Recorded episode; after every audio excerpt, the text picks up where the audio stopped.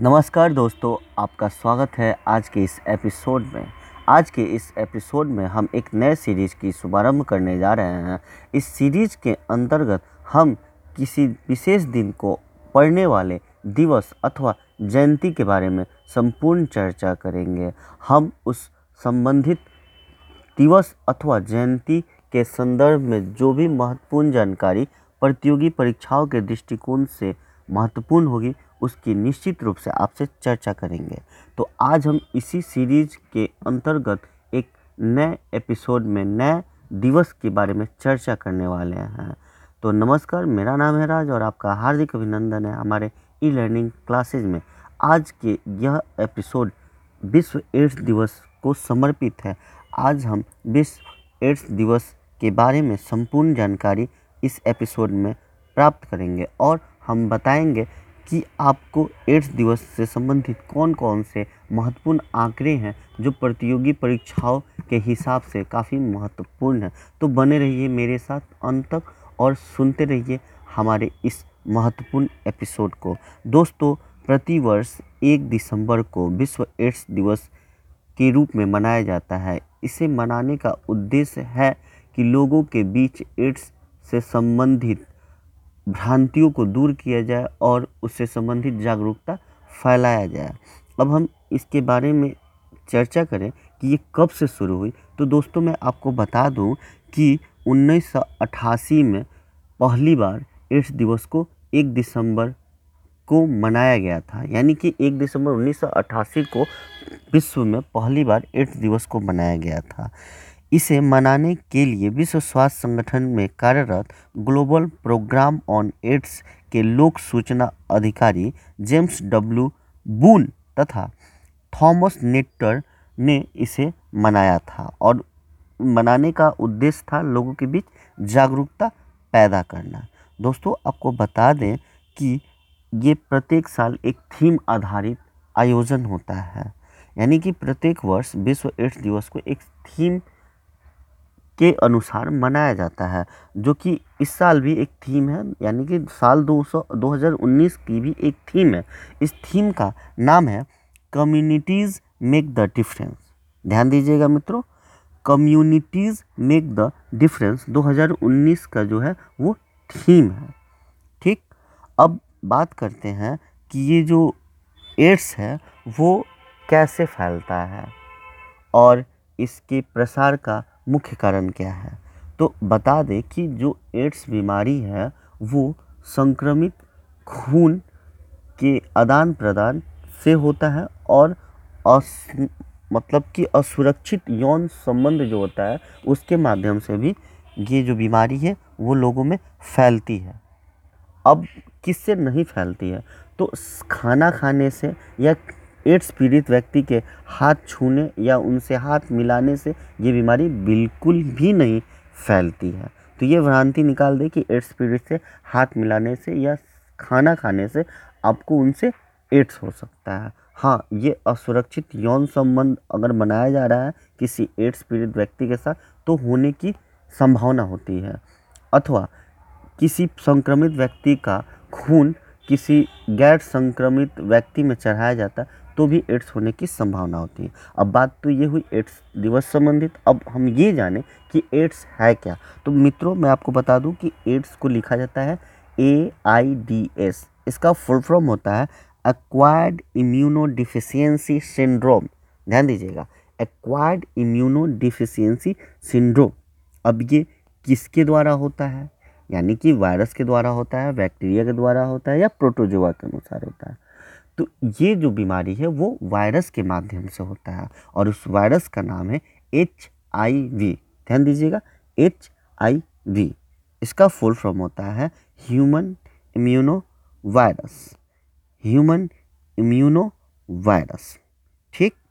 अब बात तो हो गई एड्स के बारे में और एचआईवी के बारे में। अब बात हम करेंगे कि इससे संक्रमित व्यक्तियों की संख्या पूरे धरती पे कितनी है और भारत में कितने लोग हैं जो इससे पीड़ित हैं? तो मैं दोस्तों आपको बता दूँ कि करीब तीन करोड़ सड़सठ लाख लोग इस बीमारी से पीड़ित हैं पूरे दुनिया में। और ये बहुत ही डरावना तथ्य है, जो कि हमारे आने वाले भविष्य में इस महामारी, इस महासंकट को इंगित करता है और बताता है कि किस तेज़ी से दुनिया इस बीमारी से ग्रसित होती जा रही है। और इसमें सबसे डरावना तथ्य ये है कि कुल बीमा मतलब बीमार लोगों में 21 लाख बच्चे शामिल हैं। ये बहुत ही डरावना तस्वीर व्यक्त करता है हमारी मानव जाति के लिए। दोस्तों, आपको हम बता दें कि 40 प्रतिशत एड्स से पीड़ित जो लोग हैं, वो एचआईवी टेस्ट सर्विस की सुविधा नहीं पा पा सक, पाते हैं।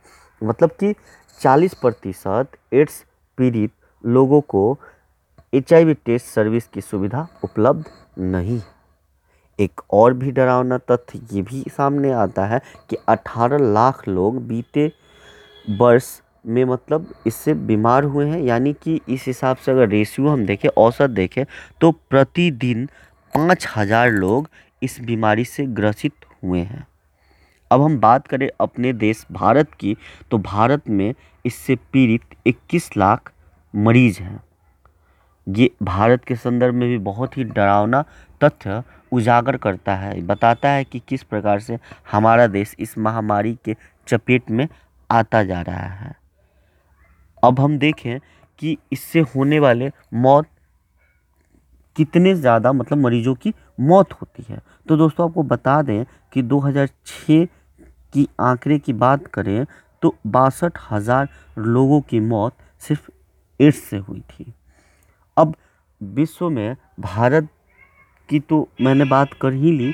अब मैं आपको बताऊँ कि एक ग्राफिक्स है, उसके अनुसार मैं आपको बताऊँ कि भारत में एड्स पीड़ित मरीजों की संख्या में पहला स्थान महाराष्ट्र को जाता है।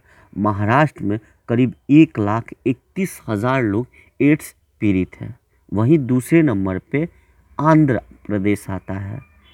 एक आंकड़े के मुताबिक, ये जो आंकड़ा मैं आपको बता रहा हूँ, वो स्वास्थ्य और परिवार कल्याण मंत्रालय द्वारा उपलब्ध कराया गया है और ये आंकड़ा जो है 2012 का है, जबकि अभी 2019 चल रहा है। तो इन सात वर्षों में बहुत सारे आंकड़ों में हेर फेर हुए होंगे। फिर भी आधिकारिक रूप से मैं आपको ये जो बता रहा हूँ, वो 2012 के अनुसार बता रहा हूँ। दूसरे स्थान पे आंध्र प्रदेश है, तीसरे पे कर्नाटक, चौथे पे तमिलनाडु और पाँचवें स्थान पे उत्तर प्रदेश है। ये बीमारी जिस हिसाब से तेज़ी से बढ़ रही है, ये आने वाले समय में मानव जाति के लिए विध्वंसक हो सकती है। दोस्तों, मैं आपको बता दूँ कि ये जो एड्स बीमारी है, वो जो उसके एचआईवी जो मतलब वायरस है, वो वायरस लेंटी वायरस है। और ये वायरस रेट्रो वायरस परिवार का एक सदस्य है।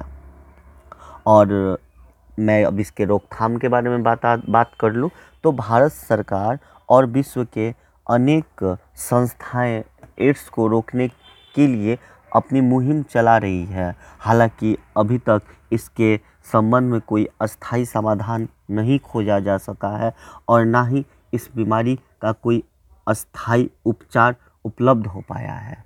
हालाँकि दुनिया के बहुत सारे डॉक्टर्स इसको समूल नाश करने में कार्यरत हैं, परंतु अभी तक कोई विशेष सफलता हासिल नहीं हो पाई है। तो अंततः इतना ही कहा जा सकता है कि इस बीमारी में इलाज से ज़्यादा परहेज या बचाव सतर्क सतर्कता ही कारगर है। उम्मीद है आपको आज का ये एपिसोड अच्छा लगा होगा।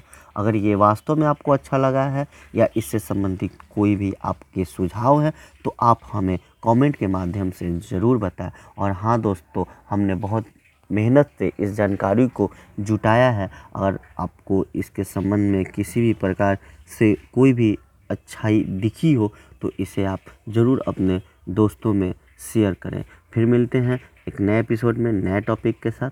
तब तक के लिए विदा मैं हूँ R Raj E learning classes से।